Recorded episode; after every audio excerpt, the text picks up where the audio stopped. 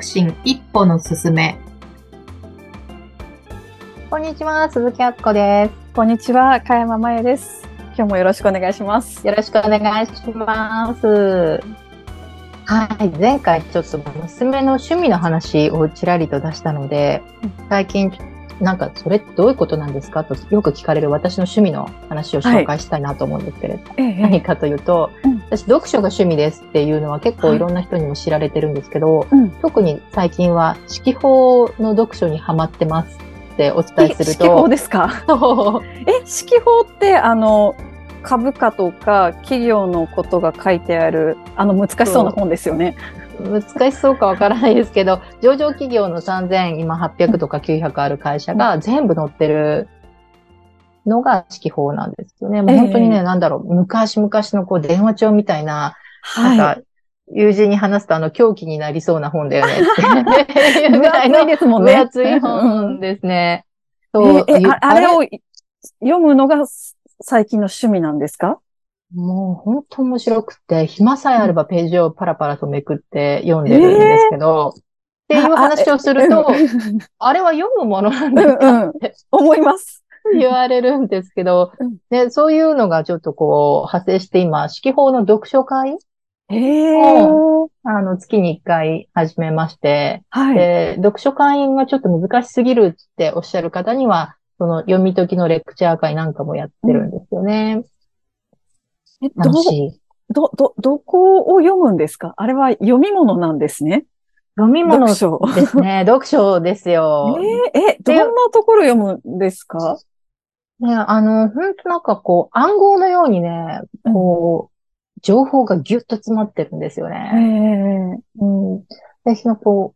う、A, B, C, D, E, F, G というこう、ブロック分けされてるんですけれども、はい。まあ A とか B とかは、あの、式法の、式法を買うと、あの、最初の方のページに、どういうふうに読むのかっていう、読み方と使い方っていうとこが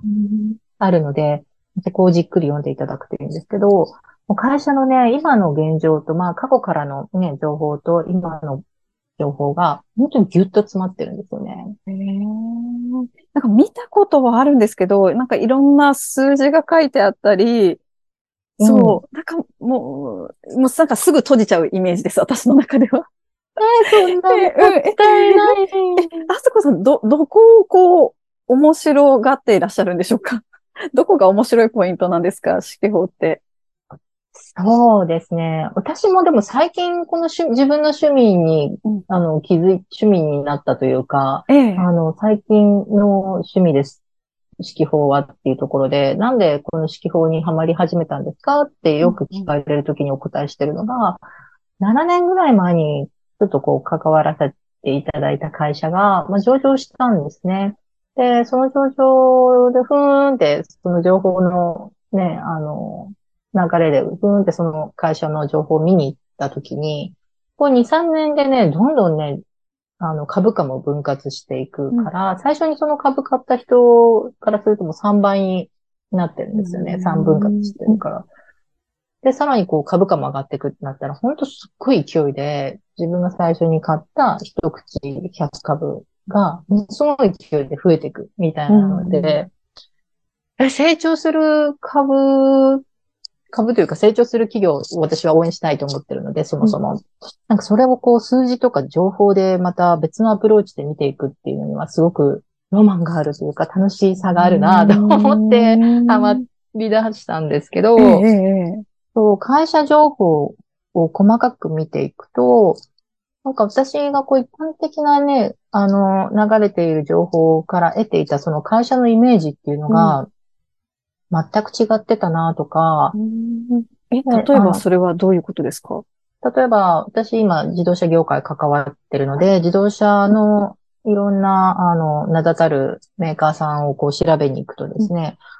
あ、四輪自動車のイメージだったんですけど、売り上げは確かに立ってるけど、あ、利益全然ね、出てないんだなとか、そうするとこの会社の利益、まあ、売り上げ立ってるので、自転車創業的には日々お金は動いてるんですけど、まあ、利益を出すっていうところでは、どの事業が一番稼ぎ頭なのかなとか、売上の面と利益の面で見ると、まあ、その会社がメインとしている実際の事業がどこなのかっていうのがわかる。なので、四輪、国内の四輪自動車では全然利益出てないけど、うん海外の二輪バイクですよね。うんで、収益上がってるんだなってなると、あ、この会社に結構影響するのは国内よりは発展途上国なのかなとか、ん。なんかそんな感じでね、こう連想を働かせていくとね、もうすごい楽しいワクワクっていうのが見える。なんか本当その会社のことを、なんだこう、よより深く知れるというか、もう会社をこう丸裸にしちゃえるようなものなんですね。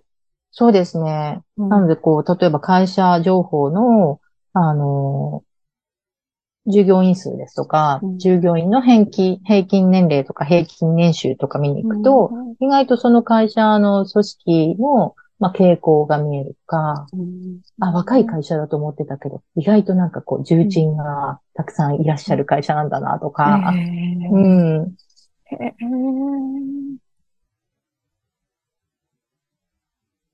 本当読み込んでいくと静かになっちゃうんですけど。へーそう株主、ど、どんなね、人たちがその株を持ってらっしゃるのかな、みたいなことでも、まあ個人のね、あの、社長さんとか、個人の役員の人たちがね、名前を連ねている中で、名字がほとんど一緒だと、あらあら、まだまだ親族のお力強いのかなってなると、まあカリスマなのかワンマンなのか、まあ本当鶴の一声でいろんな事業変換が起こりそうだなとか、株主のところに割とこう、信託会社さん、大手の信託会社さんの名前なんかが入ってたりすると、まあそういうファンドの運用先でもあるし、なんか安定とか収益的にも安全性が高いとも見えるかもしれない。へえ。うんあとね、まあ外国の株主さんが入ってたりすると、あそういう海外でも注目されてる企業なんだなとか、うんっていうのを見ていったり、面白いですよ、本当に。え読書会はどんな方たちが参加されてるんですか？どんな方たちかな？まあ私から広がってるので、まあ女性比率が高いかな。ええうん皆さん、うんやっぱこう、詳しいんですか？こう、株価とか、こういった、なんでしょうか？こう、経済のことに。いや、逆ですね。なんかね、見たことも聞いたこともないっていう方が多くて、私がなんかもう本当にこの面白さをね、うん。とうとうと語るとね、皆さんそんなんだったらちょっと買ってみようかなみたいになるみたいで皆さんか買われるんですよ。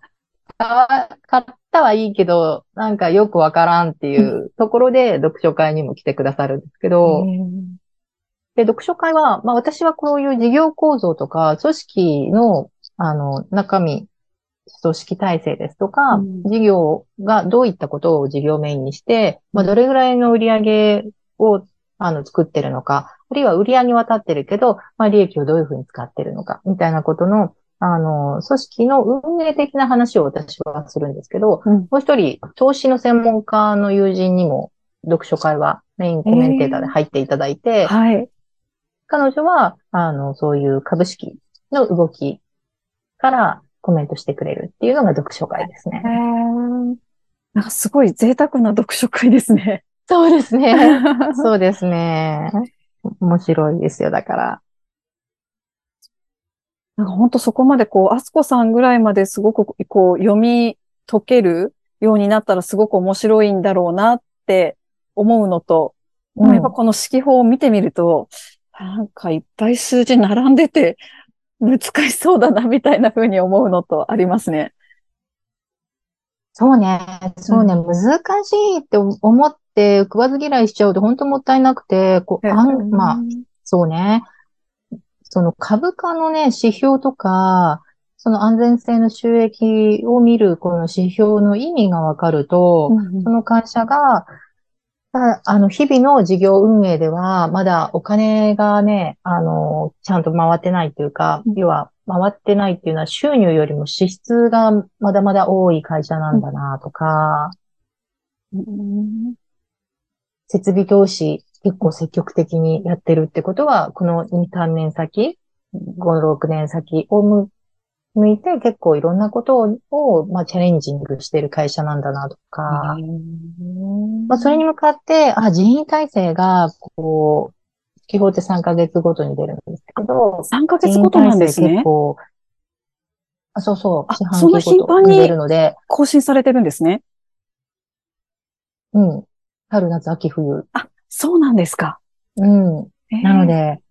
ね、そそこの、から知らなかったです。そうそうそうそう、あの、人数ね、増えてるとか、そういったこともね、わかりますよね。なので、こう、予測、会社が、まあ、今年度こんな予測で動いてるよっていうことが、まあ、ちゃんと今ここまでの時点で結構予想通り来てるね。あるいは情報修正とか下方修正とかがあるし、